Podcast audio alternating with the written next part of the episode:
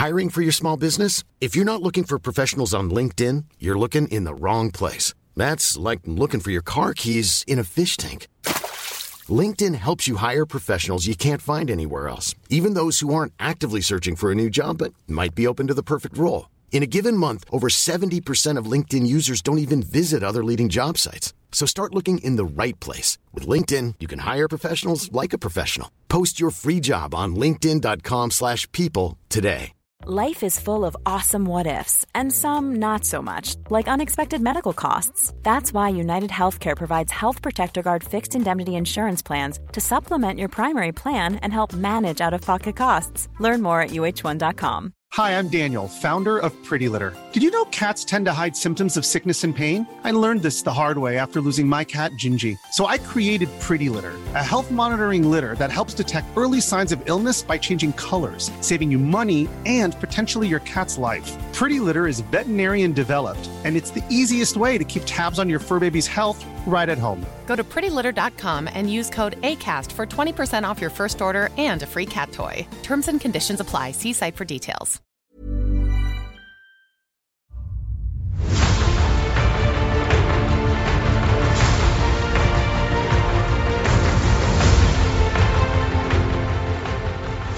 Hi, everybody, and welcome to the Blizzard Watch podcast, where we talk about video games and other things, whatever we want. I mean, there was a there was a whole episode where we talked about like literally uh, comic book characters and stuff. So yeah, we talk about a bunch of things, but this one's going to be pretty heavily uh, Blizzard oriented, I think, because there's a fair amount of news to discuss for Blizzard and its mini games.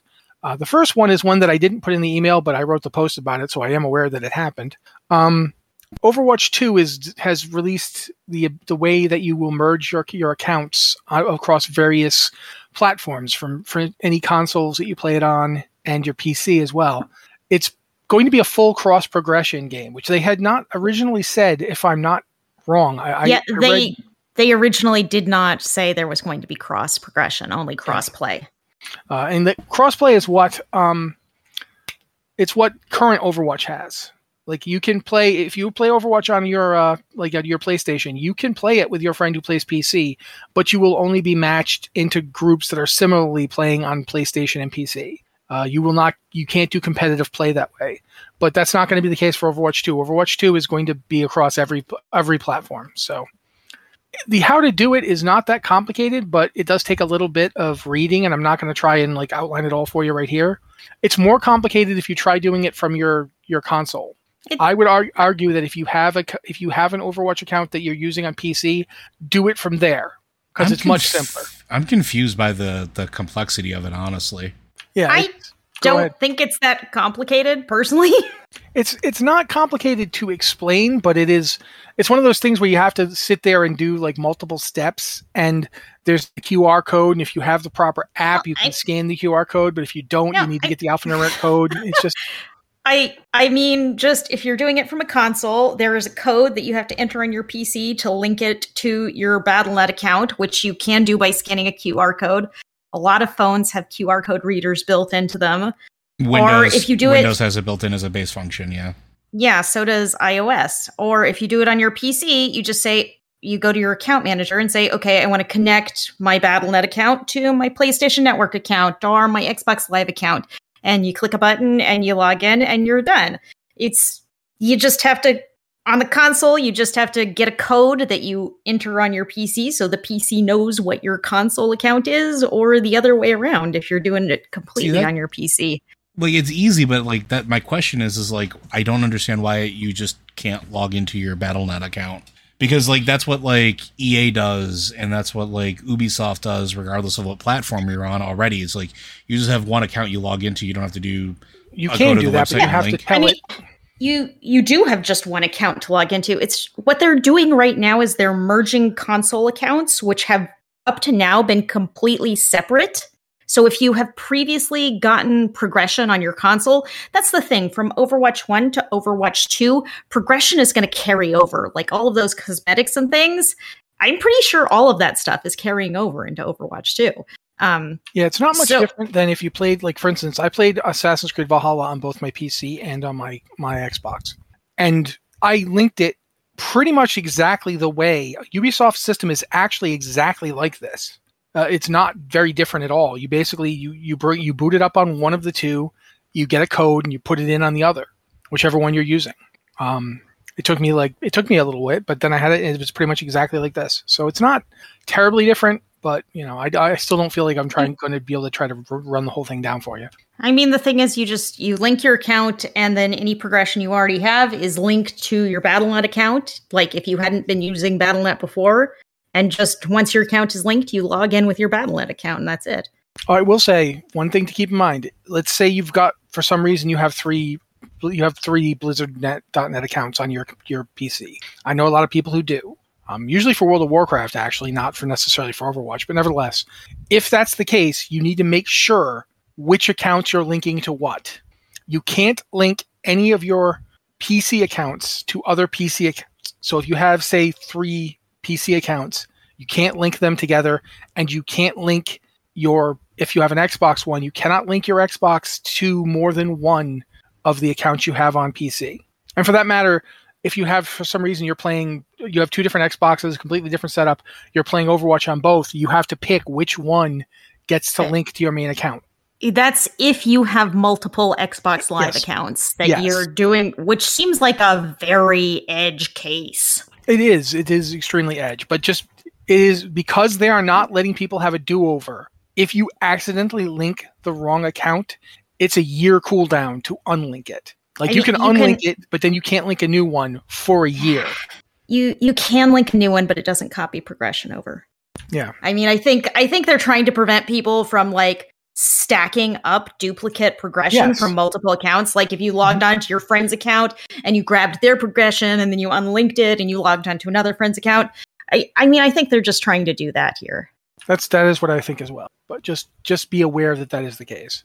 You can link uh, Switch, PlayStation, both four and five, I believe, uh, Xbox, the various Xboxes that are currently out there, and PC. There's nothing else as of yet. I didn't know Overwatch Two was going to Switch, so that's actually kind of amazing to me. I'm not sure if it will be coming I- out right away. I mean, they're doing a weird thing with Overwatch 2 where Overwatch 1 and Overwatch 2 are kind of the same thing. Yeah, it almost I mean- up like an expansion. Yeah, if this were Warcraft, this would be like going from patch 1.0 to patch 2.0. This would not be like Warcraft 2. This is just uh, you know, this is kind of an expansion pack that's being sold as a new game, which I find really, really confusing. Isn't that okay? So maybe I'm misremembering. Please correct me if I'm wrong, but wasn't originally Overwatch 2 going to be a completely new, like, reworked engine, or did they scrap that and just work off the one engine again? that I don't know. I don't remember Yeah. hearing anything about that because I remember they were working on a new engine, right? They were working on a new thing for Overwatch 2. I seem to remember that distinctly. I could be taking pills that are making me like misremember things, or like there could be something in the water. I don't know, but like I, for whatever reason, remember them saying that and then never hearing anything about that again. I mean, I don't know if it's going to run on a new engine, but it's like it's like it's two games, but also it's one game, and you can keep playing Overwatch One, and uh, I don't know. None of it makes sense to me, frankly. I've never quite understood how it's. It doesn't seem like an Overwatch 2. It doesn't seem like a new game, just an expansion. But maybe it is that it's just, okay, we're doing this big, exciting new engine. And of course, since Overwatch 2 is free to play, It's the old, You know, the old NBC mo- motto. If you haven't played it, it's new to you. Uh, I mean, Overwatch 2 is kind of just Overwatch. But and that's but two that's really it. Yeah, I mean, it's just it's just going to be Overwatch. Overwatch is Overwatch. Okay, well, with that somewhat, um, you know, Thomas Hellerian way to put it expressed, I'm it's seriously I- catch twenty two. You know, I think we've really spent this entire conversation just seriously overcomplicating the situation. Yeah. Probably. Let's let's talk about the mobile auction house because that's the thing to talk about. The Yeah. uh, mobile auction house is back. They've re they're re-releasing it. It's today, right? Today is the day that they they did the patch, and now it should be live. Correct? We we should maybe clarify leading in that this is World of Warcraft we've switched to. no, Uh, just but- figure it out, guys. Guess it from context. No, it's it is the World of Warcraft uh, mobile auction house. uh, But but it- yes, it should be. It's it's now attached to the WoW Companion app because before it was the Mhm. WoW Armory app. I think. Wow, that's been so many apps ago. Um, but yeah, it's it's it's in. It should be in the game as of now. If, since WoW is up again, you should be able to use the WoW Companion app to do various things on the auction house. One big thing you can't do is list auctions. I honestly don't remember if you could list auctions with the original You one. you could. Yeah, I used to do it all I- the time from work when I was bored. Yeah, it's been long enough that I have not I did not retain the memory. But you can't do that. You can you can bid on auctions, you can buy out auctions, you can, you know, you can delist your auctions, uh, but they don't they don't let you list auctions. And I found it was interesting it, when when we read the post about it, um, the, the the post that Blizzard did, they basically said that one of the reasons that you they weren't bringing that back yet is they were playing it safe because in the past the mobile auction house was used to basically crash servers. Yeah, I remember that actually. So people would Oh. would hook into the API and like load because you used to be able to split the stacks like you normally would, but you could tell it like if you were doing a stack of let's say you had a hundred pieces of cloth in your bank, you could make the mobile app break it down into one stack of one or 100 stacks of one instead of you know five stacks of 20 um, and so people would inundate the api with a whole bunch of transactions and bog it down. And because it was interfacing directly with the servers kaboom basically. So with that changed, that's the reason that they haven't currently integrated uh, listing. I don't know. They've said that they're they're going to watch how this goes and decide if they're going to bring out any future functionality. I would think the vast majority of people for that that this is something they want will want to be able to list auctions.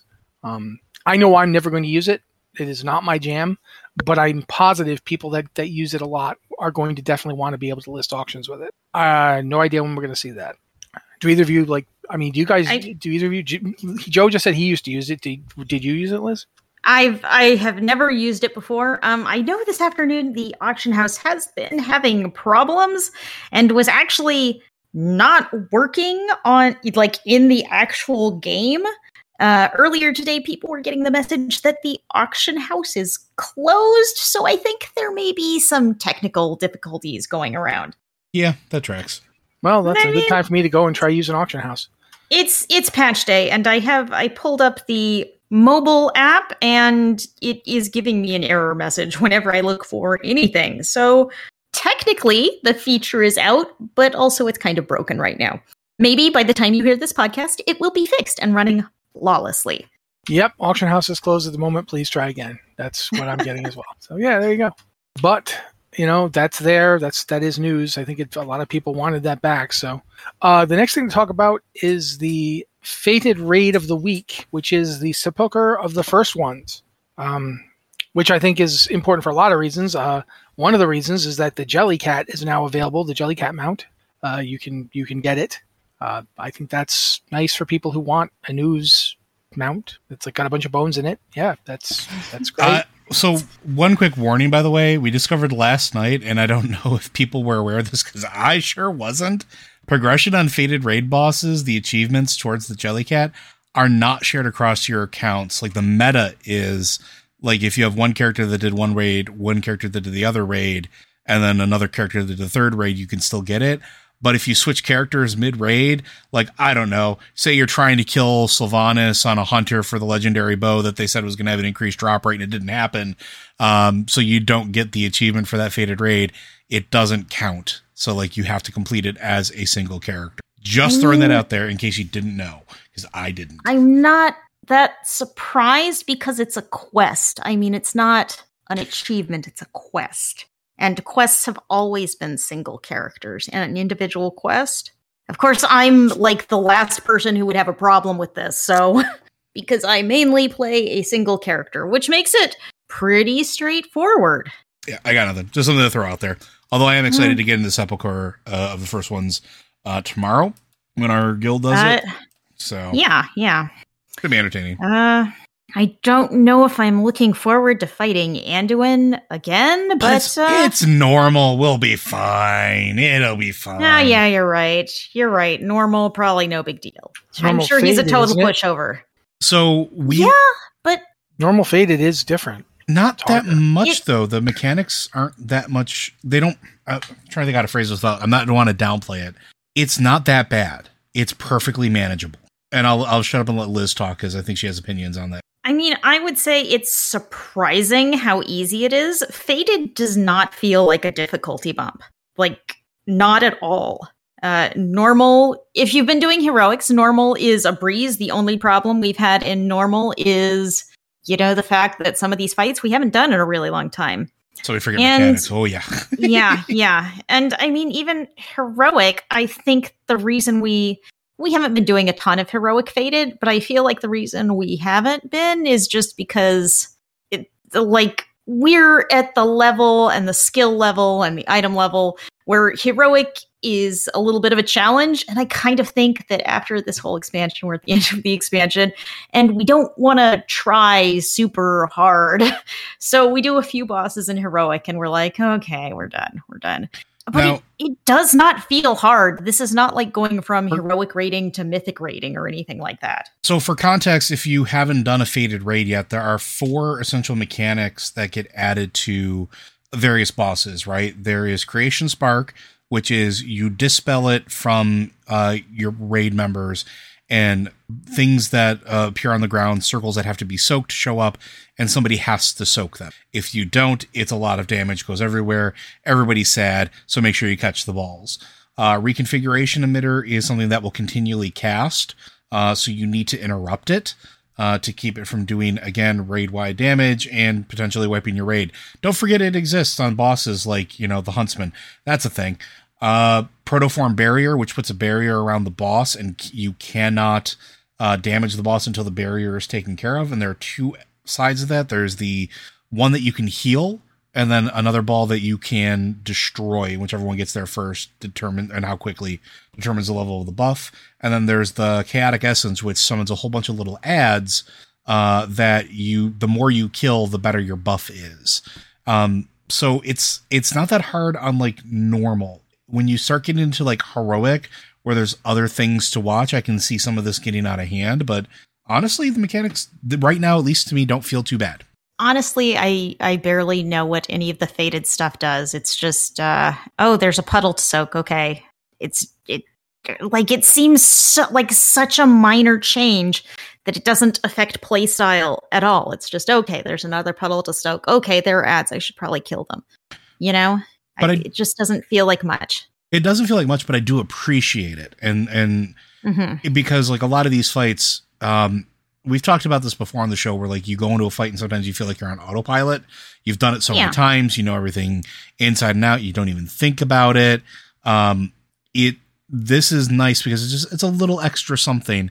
Um and i don't know if they plan to do more with it later on or change it up there are those wonderful consoles that sit in the front of the fated raids that i think are i don't know what i forgot what they're for i think they're for activating uh the fated version when everything becomes unlocked but it's just kind of it's kind of neat it's a nice little flavor touch All right. Uh, gonna basically drop it over to WoW, to WoW Classic for a second because we've got the date for the Wrath Classic pre-patch is going to drop on August 30th. The actual expansion will be coming to WoW Classic on September 26th. We already knew that, but the August 30th pre-patch is new.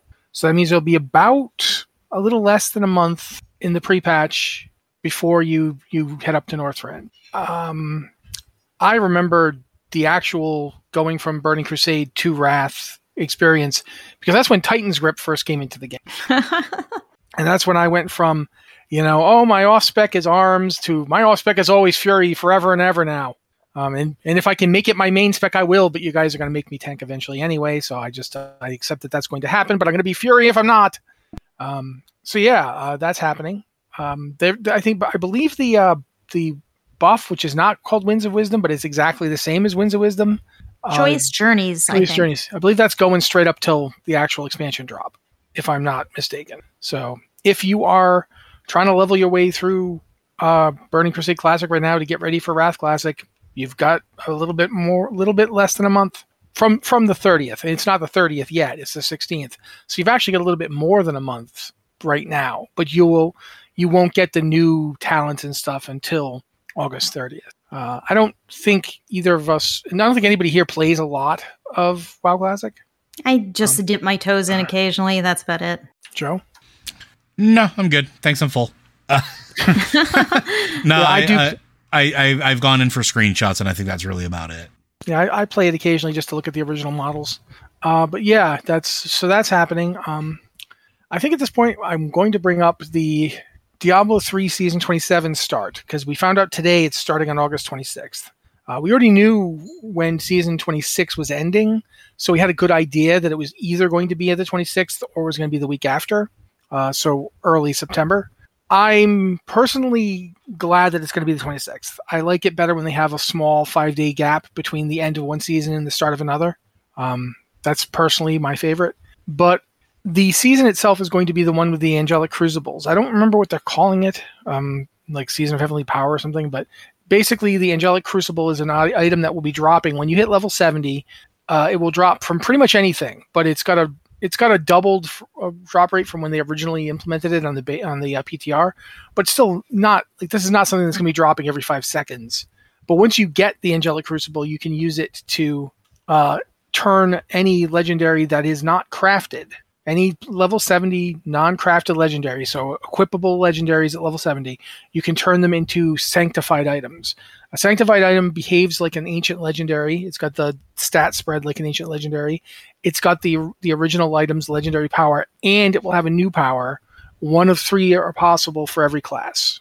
Uh, one of the examples that I personally love is the one that that necromancers get, where their golem starts picking up corpses and carries them with it up to thirty corpses, and it will when you use an ability that spends corpses it'll it'll just toss corpses from the pile on its back out so you can use them.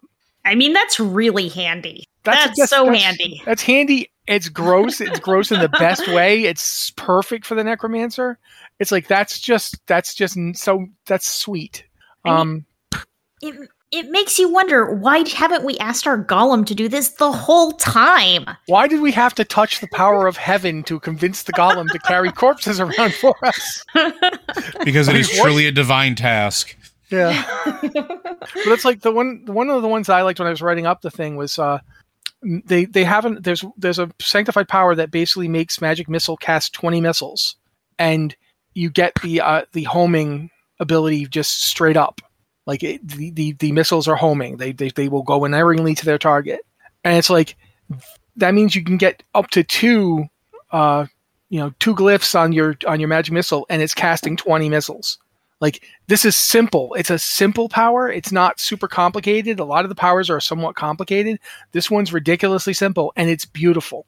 It's just amazing. It's like yes, I don't even like playing wizard in Diablo. I've not done it yet and yet I'm thinking, wow, I may have to do that just to see that, just to see that go off. Like, oh, oh, wow. Um, there's a nice one for for Crusaders where they uh they every couple of seconds they just they they like they cast the, like one of their abilities. I think it's the the like the big sword that drops on people, like rain from heaven or something. They just drop it every couple of seconds on random tr- trash mobs. It's great.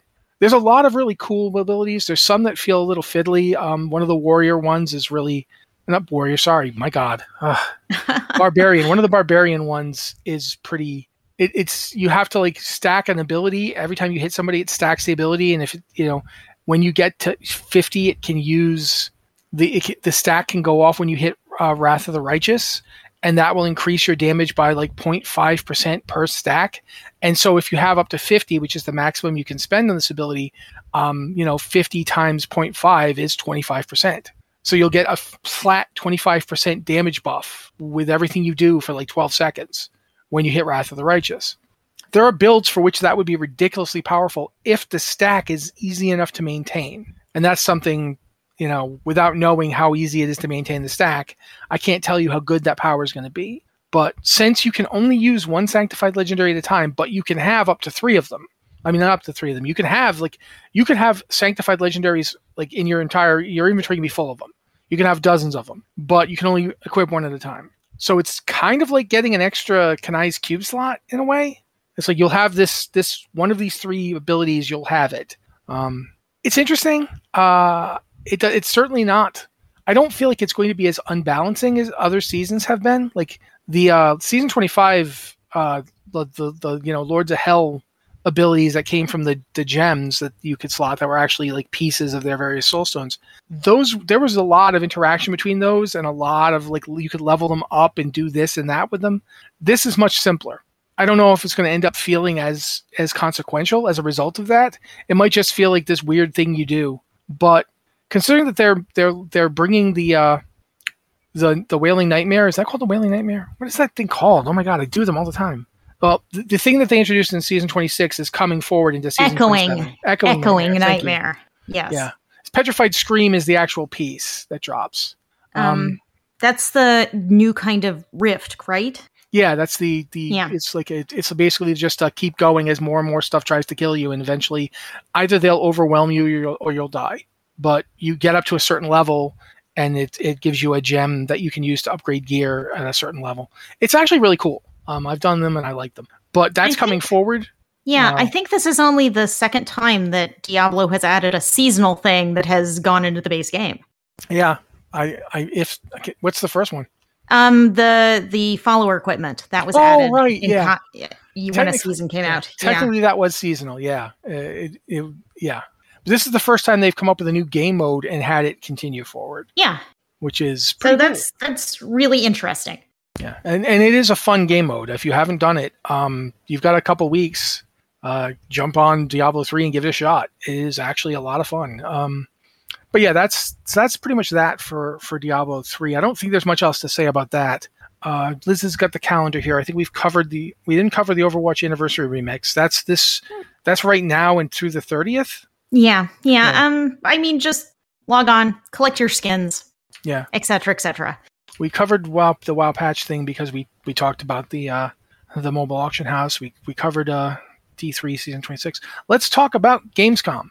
Uh, since we don't know what's going to be coming out at Gamescom, we don't we know there's no uh, there's no Blizz, BlizzCon this year, uh, and we already know what the next WoW expansion is. Uh, I'm pretty sure we know that since you know we've been playing it.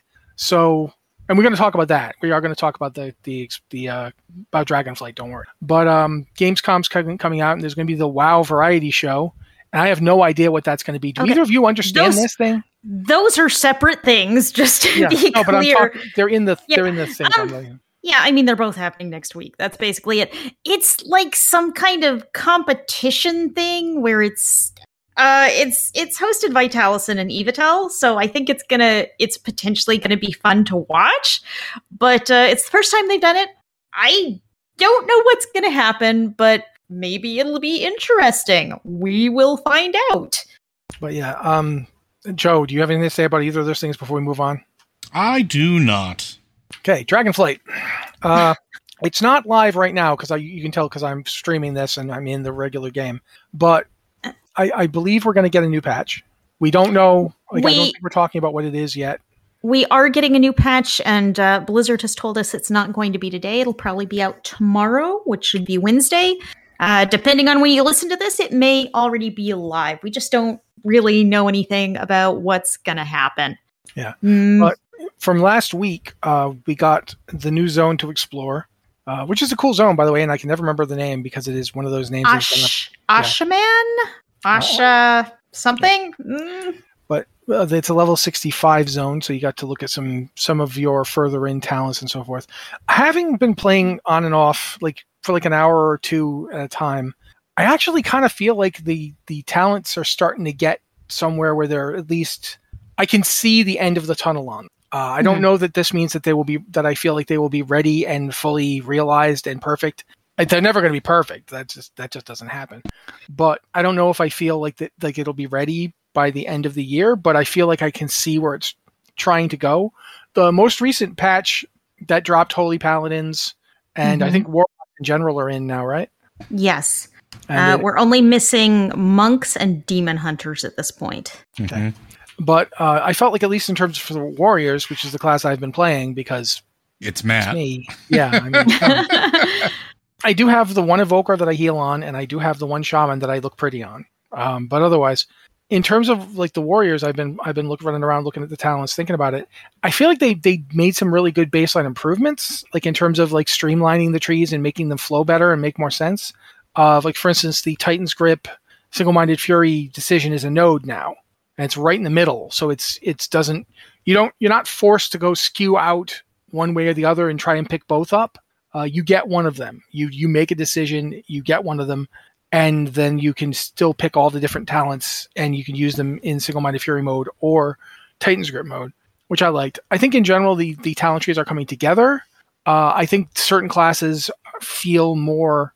I want to say realized. Like I, I don't know, Liz. You have you had a chance to play with Holy Pally? I did a little Holy Pally last week, and then I didn't get a chance to go back. Uh, yes, I've played around with it. I really like. You know, we have a bunch of people in the and we really need to get together and run some dungeons and really get a feel for this. Um, I'm not unhappy with how paladins are turning out and how holy paladins are turning out. I think the tree, both the spec tree and the class tree, have some weird choices and weird pathing, which, you know, by the time they put out the next patch, they may have done, you know, another version on those. They have been uh, iterating on a lot of class trees. So I'm interested to see what they do and what they take from the feedback they've gotten in the past week. Um, but I mean, I know there are there are multiple interesting builds I can put together from this. Uh, the weird thing is, like the class tree for paladins is kind of like broken up into like there's a path for holy, there's kind of a general path in the middle, and there's a path for ret down on the right side of the tree. And the the last like third of the holy side just is not interesting at all. So, I mean, the build I've been looking at has been, you know, building out the center tree and the ret tree, the ret side of that tree, and picking up a lot of, uh, well, at least some DPSy things. One of the interesting things they've done for paladins in general is they seem to be going with a much heavier focus on consecration. Uh, currently, I'm not a really super heavily experienced retribution paladin, but I have talked to some to get advice on how to play a retribution paladin. And uh, basically, they've told me to take consecration off my bars because casting it at any time is a DPS loss. Um, so they've got a bunch of things in the trees that improve consecration. In the core tree, there's a talent that improves its damage and a talent that makes it heal. So I wonder if it's going to be like uh, just kind of a, a mini Ashen Hallow. Ashen Hallow is the um, Venthyr talent, Venthyr class ability right now, and it does this big puddle that does damage and heals. And it seems like they're going to make consecration like a tiny bit like that. It's going to be, it's doing more damage and it's doing a little healing, and any paladin can pick that up, which I think is kind of interesting. But like the build I'm looking at right now seems to go heavily into damage talents instead of the healing side of the core class tree. And um you know, I can pick up Divine Toll. I can pick up uh I can basically get the whole kind of Shockadin sort of thing, the the holy shock uh thing with okay, Divine if, Toll. if Shockadin actually comes back and is viable, uh, I will be I so so amused like, by this. I, I mean, I don't think so. I don't think so. But like right now, healing it with Holy Paladins, you kind of have this uh, sort of shock barrier thing where you're doing, you're trying to get out holy shocks as fast as possible. Or you have the Light of the Martyr thing where you're using Light of the Martyr with Maraad's Dying Breath to do big spot heals at the cost of your own health. Um, and you kind of have both of those things on different sides of the holy tree. So you can kind of choose, okay, I'm going to path down this way or I'm going to path down that way. They're really separated out. Um, there are some really weird choices in there though, but I think I can make like some really interesting builds and I can get combinations of talents that are like impossible to get right now. So, I mean, I think there there are some builds that I'm very interested in playing around with. There's also um they've taken the Night Fae holy ability and put it in the paladin class tree which I find very strange. There are no Night Fae holy paladins. There are just Night Fae and paladins do not go together right now. And they've put the ability in the holy class tree, which is both weird and like interesting because it's it's a buff that um like it's like a 40% chance to cause damage dealing abilities to do extra damage It lasts for 30 seconds, and the skill's on a 45 second cooldown. And uh, someone in my guild was doing the math, and they're like, "Yeah, that that gets out to like an eight percent DPS increase." So it actually sounds kind of insane. Just having a single buff that, if you keep casting it, is that big of a DPS increase. I'm assuming this is going to get nerfed because it's not it's not nearly that powerful on live because it uh, it's a buff that like cycles through like it's ble- blessing of summer then blessing of autumn then blessing of winter then blessing of spring and it each time you cast it it cycles. But currently on the alpha it's blessing of summer which is the most powerful one and it's just blessing of summer. It doesn't cycle. So that would make it very reliable. Whereas on live in shadowlands it cycles through buffs that are of varying values. And to get back to this Blessing of Summer, which is the big DPS increase, you would have to cast it, you know, four times. So I'm just curious to see where this is headed. Cool. Uh, Joe, you got anything to say about Shaman? Uh, it's getting better. Uh, like you, I can start to see the light at the end of the tunnel. Uh, I can see, like, and I've never, I was trepidatious about the the whole thing from the beginning and I'm still kind of being cautious about how much optimism I put into it because I haven't been able to really put it through its paces yet. I finally feel like they switch things around and move things, which is one of the major things that I was asking for.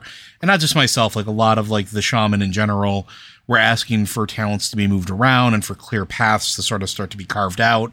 Um, so there's definitely they're definitely listening. They're definitely doing that. But I want to see how effective it is, and that's that's the part that's tricky because I can get just about what I think I would want from like my general healing build. So I have two me this is just a me personal thing. Like in live, I have two kind of mindsets. One where I want to beat everybody else and sort of like just I want to be the superhero healer of the moment. It's rare that I get there.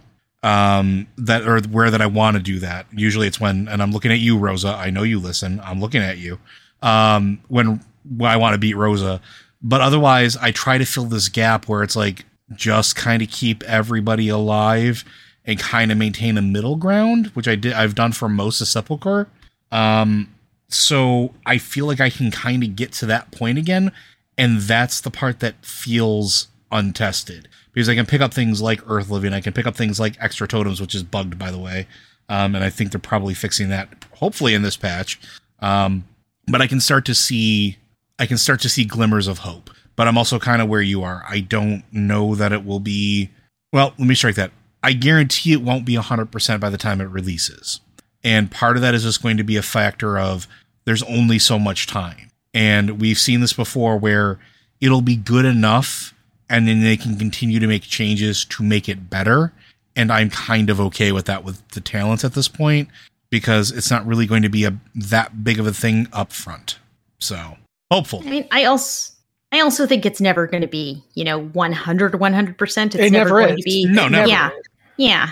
and that's just you know if you've been playing the game for more than one expansion you you will definitely get used to that cycle of okay we fixed this issue but inadvertently we we seem to have opened this issue um, Uh, so Kind of like how today they added the mobile auction house and the commodities market, and now the auction house does not function at all. and they and it was tested but you know stuff doesn't always come up until you Uh, put it stuff happens. Stuff happens. But i think at this point um we should try and move on and at least do a couple of questions uh Well, let's see if there's I- anything else we need, absolutely need to cover here like we did the overwatch thing I Uh, there so race and class changes i was there, reading it there okay. Uh, do you do you want to read it? Like actually, like read it to the folks. So because you wrote this part of the email.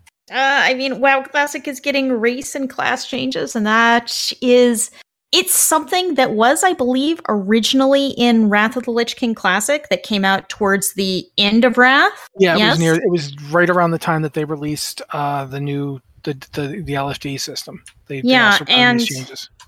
But the Classic team was not going to add race and class changes to Wrath Classic. They just they were they've been you know we've gone from no changes to some changes, and um they're really working hard to preserve the feeling of classic, not so much the reality of classic, but that feeling of a close knit community where you're really talking and having a lot of a more social experience.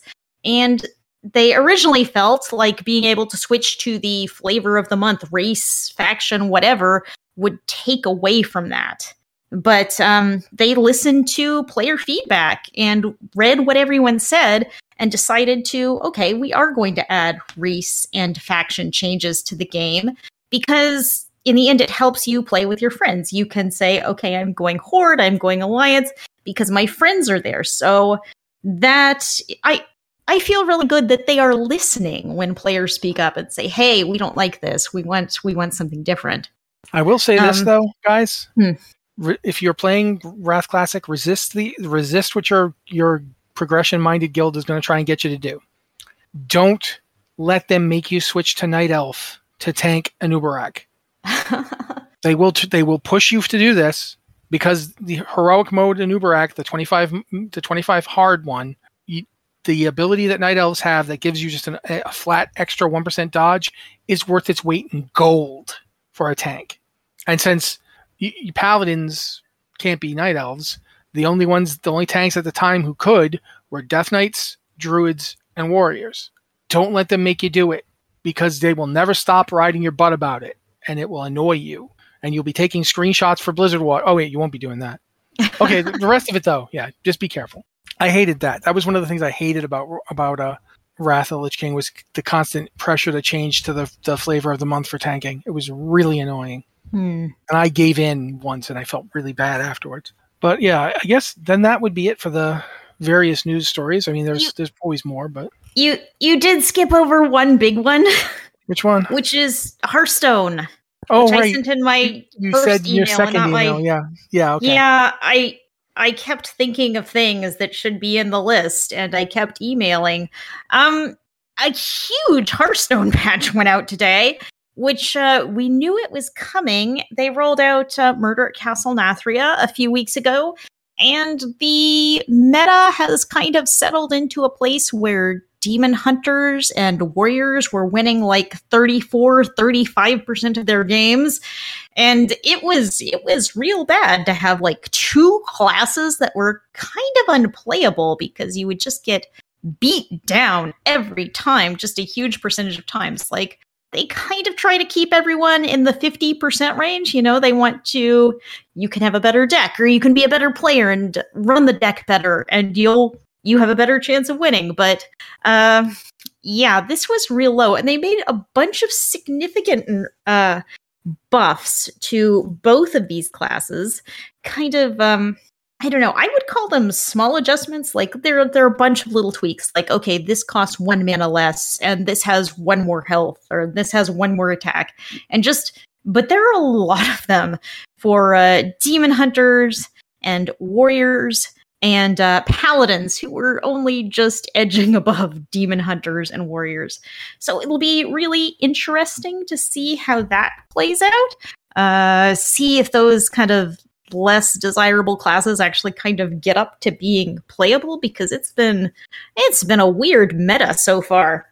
Uh, also, some battlegrounds changes. If you're into battlegrounds, jump into battlegrounds. Greasebot is back, which I know everyone was probably excited about, and uh, they've kind of nerfed the Ysera build, and they've made some tweaks to some heroes. I'm interested in seeing how uh, Elise plays because they've totally reworked her hero power to be she had this thing where you could get a recruitment map and recruit a minion but now it's just you pay one gold and you recruit a minion from your current tavern tier.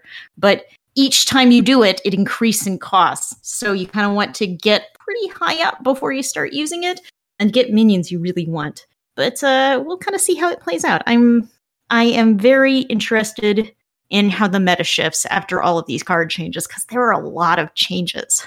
I, I don't know anything about what you just said. So okay, things happened. Well- Um, Uh, yeah, things happen. That does kind of sum it up. A lot of things changed. If you play Hearthstone, log into Hearthstone, check it out. That's all I got. all right. Uh, we are going to try and do at least a couple questions. We got a little time. I guess we, we might actually have a little bit more time than I think we do because we had a six minute delay. But regardless, we're going to try and do a couple. Um, if you've got a question for the podcast, uh, please send an email to podcast at blizzardwatch.com with the subject line podcast of Blizzard Watch. Um, or you can go to our Discord server. Um, you can go to the patron Q and podcast questions channel if you're a patron, and we we tend to go there first because you guys pay the bills and keep us able to do the show at all. Um, so we like to say thank you. And uh, but if you can't afford to be a patron or just you know things aren't working out that way, that's fine. We we do still appreciate anybody who comes to the site and feels like engaging with us. So there's a Q and podcast questions channel for non patrons, and you can ask your questions there as well. Um, I usually come up with some random thing, but this time I'm just say, "Hey Joe, can you read something?" Sure. Uh, let's go with this question from Tetsemi. Question for Transmog Watch. Uh, plate wearing female night elf warrior. I too want to bring the gun show, like Tyrande does in the ending cinematics for sh- from Shadowlands, like Jane and the Valkyries do in Thor: Love and Thunder. What plate options are there? Is it just hiding the shoulders and finding a decent chest piece, or how would you bring the the night elf gun show? I am not a plate wearer, and I want to hear what Liz and Matt, who pretty much exclusively play plate wearers, have to say about this.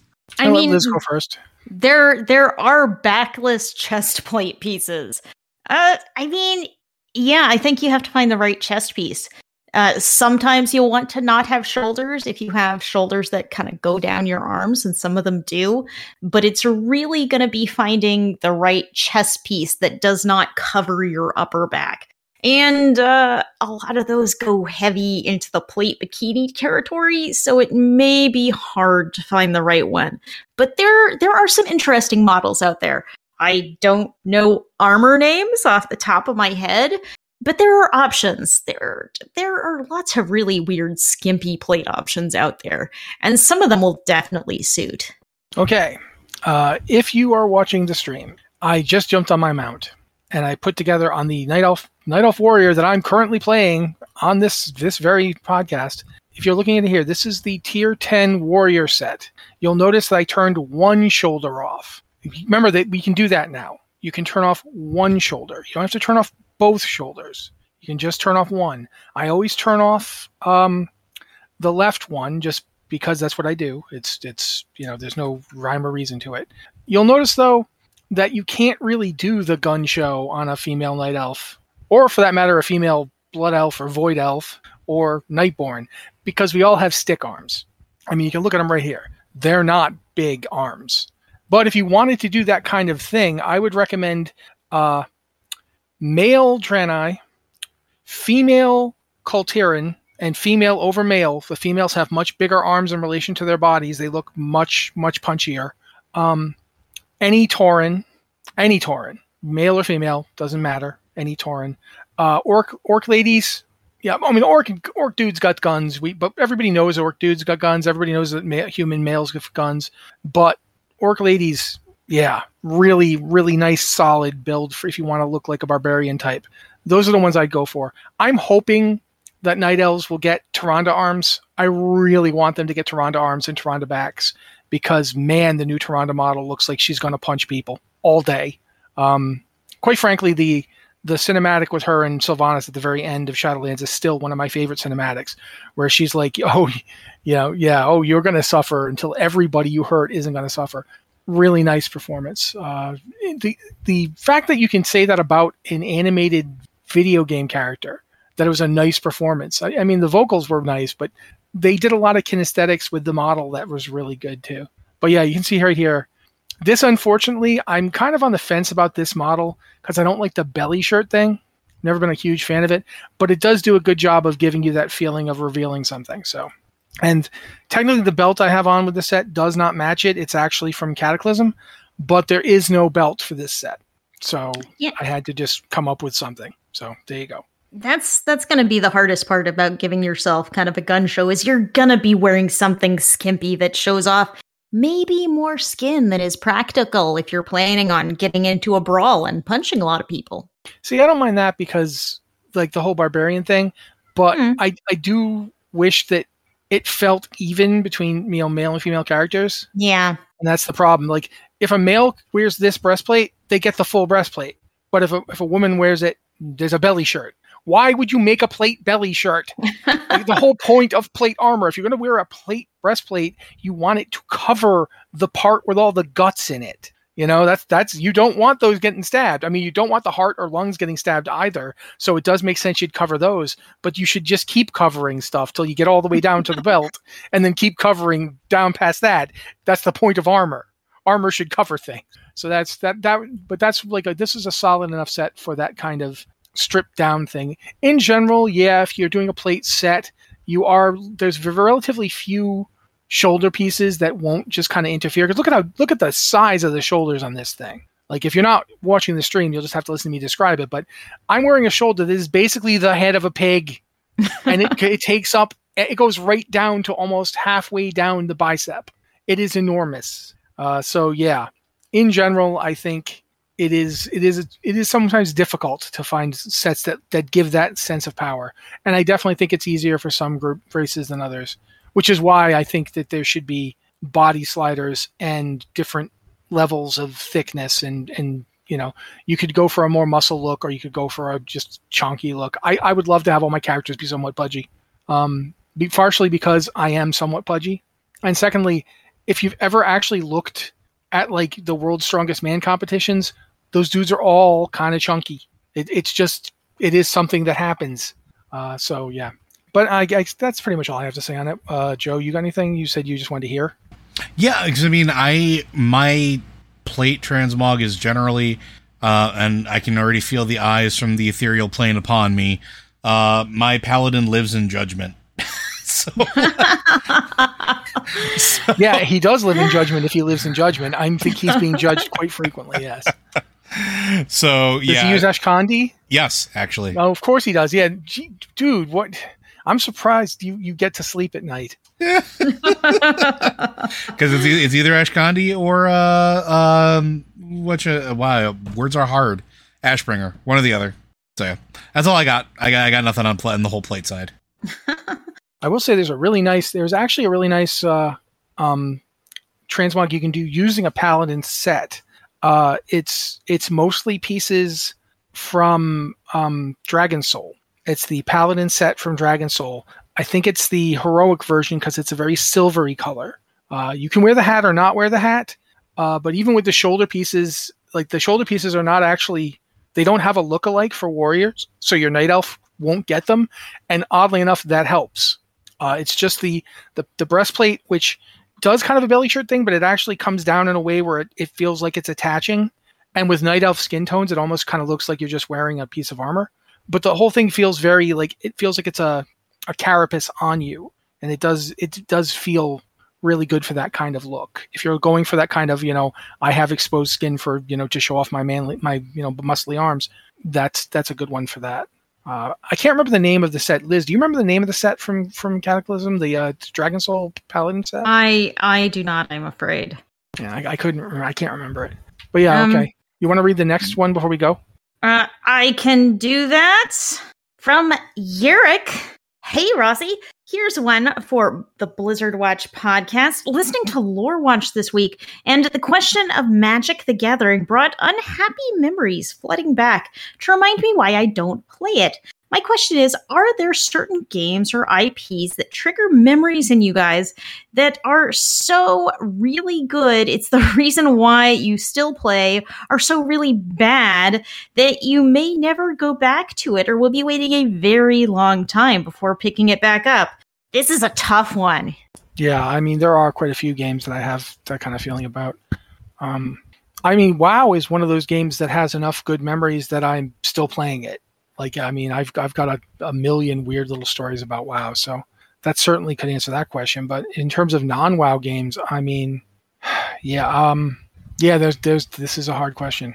Uh, Joe, I, you got anything? I do actually. I have a couple answers. Uh, so one of the ones, and I've talked about this on Tavern Watch, that I have a fondness for is Call of Cthulhu. Uh, not because I'm super into like Lovecraftian lore or anything like that, um, but because I had really positive play experiences when I got to play it as a teenager. uh, the one of the main writers happened to be going to college at a local university here, uh, working on his uh, master's degree or his doctorate. I forgot which. I forgot if he actually what his his his end goal was, but uh, he wrote for Chaosium. He wrote the books. He actually did a whole bunch of like anthropological research for for college, and then turned that into content for these games. And so when he ran the games, uh, he was always enthusiastic about what was happening in it, and it wasn't just body horror for the sake of horror or just bad stuff happens because you know it's supposed to. It's a Cthulhu-esque story, uh, and it left a really positive impression in, in, in my mind because because it was just much different than what you would expect. I think uh, for that particular type of game.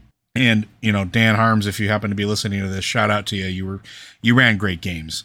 Uh, the one that I would say left a bad taste in my mouth was most of the World of Darkness games not because they were particularly bad, but when I was playing them or trying to play them in the 90s, there was a particular group of people in my area that sort of flocked to that game. And it was not a positive play experience. There was a lot of, of homophobia. There was a lot of uh, casual racism in that particular group. And I after a couple times of like, okay, maybe it was a one off, or maybe maybe it was different, maybe they didn't mean it like that.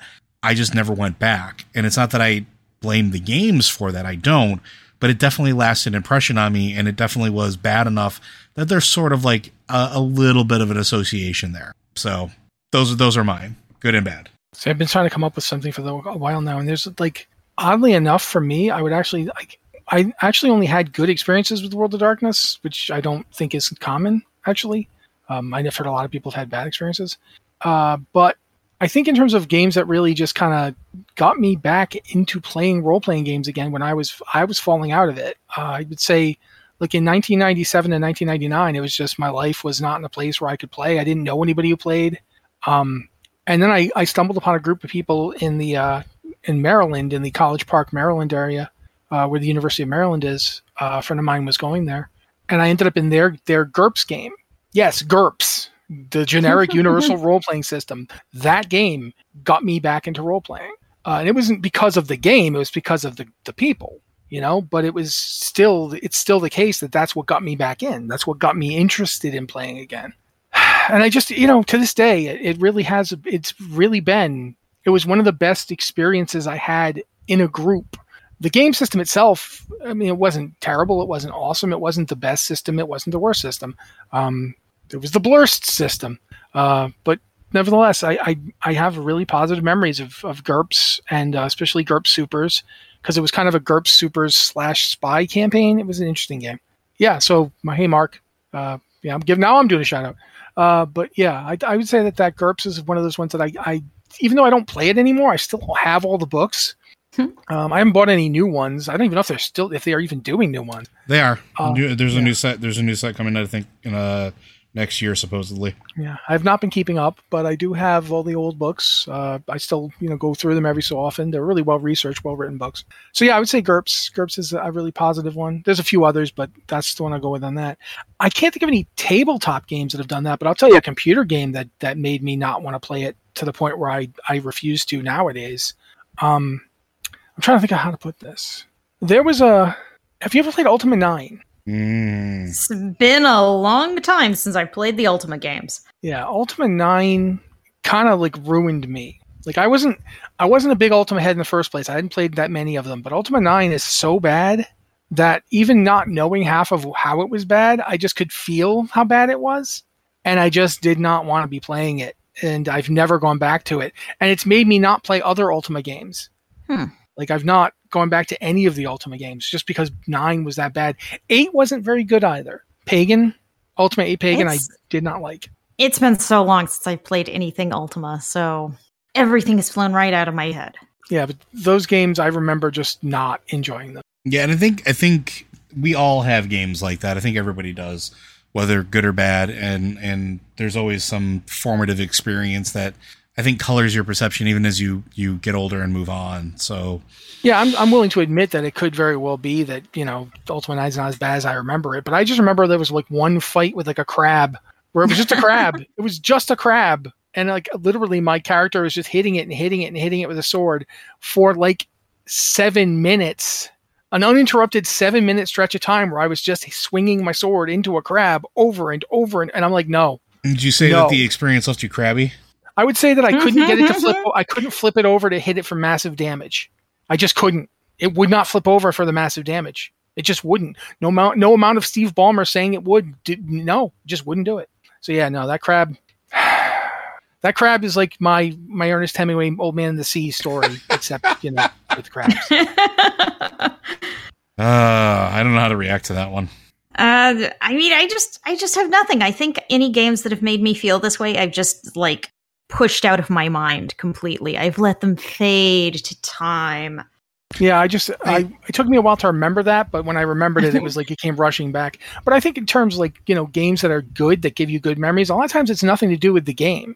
I mean, for Mo- World of Warcraft, for me, it's not the game; it's the people I played with. I would agree. with Agree, one hundred percent. But I guess that should wrap us up. I think uh, because for one thing, I have to go get some food. Um, I'm very hungry. I've had nothing but two oranges today. Uh, so yeah, uh, either you guys have anything further to say before we we put this show to bed? Warcraft is the friends you made along the way. It's been a long road getting to Ronnie's lair. Okay. Joe, could you do the thing you do? I will do the thing I do. Blizzard Watch is made possible due to the generous contributions at patreon.com slash blizzardwatch. Your continued support means this podcast site and community is able to thrive and grow. Blizzard Watch supporters enjoy exclusive benefits like early access to the podcast, better chance at having your question answered on our podcast or the queue, and an ads-free site experience. Thank you, Joe. It's been a long raid, but our raid is finally here. Uh, if you guys want to hear us do this again next week, we will absolutely be doing it. And if you wanted to say, send us some questions, that'd be great.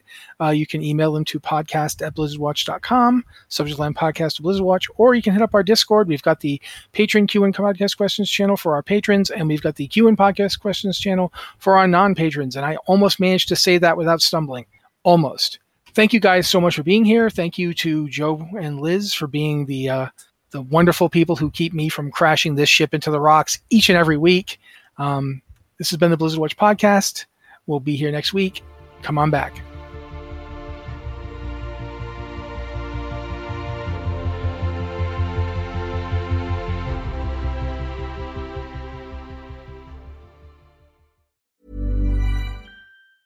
Mom deserves the best, and there's no better place to shop for Mother's Day than Whole Foods Market. They're your destination for unbeatable savings, from premium gifts to show-stopping flowers and irresistible desserts. Start by saving 33% with Prime on all body care and candles. Then get a 15-stem bunch of tulips for just $9.99 each with Prime. Round out Mom's menu with festive rosé, irresistible berry chantilly cake, and more special treats. Come celebrate Mother's Day at Whole Foods Market.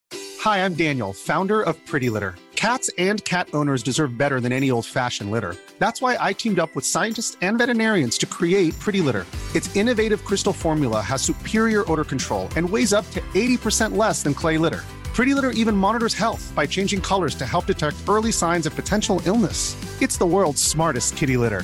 Go to prettylitter.com and use code ACAST for 20% off your first order and a free cat toy. Terms and conditions apply. See site for details.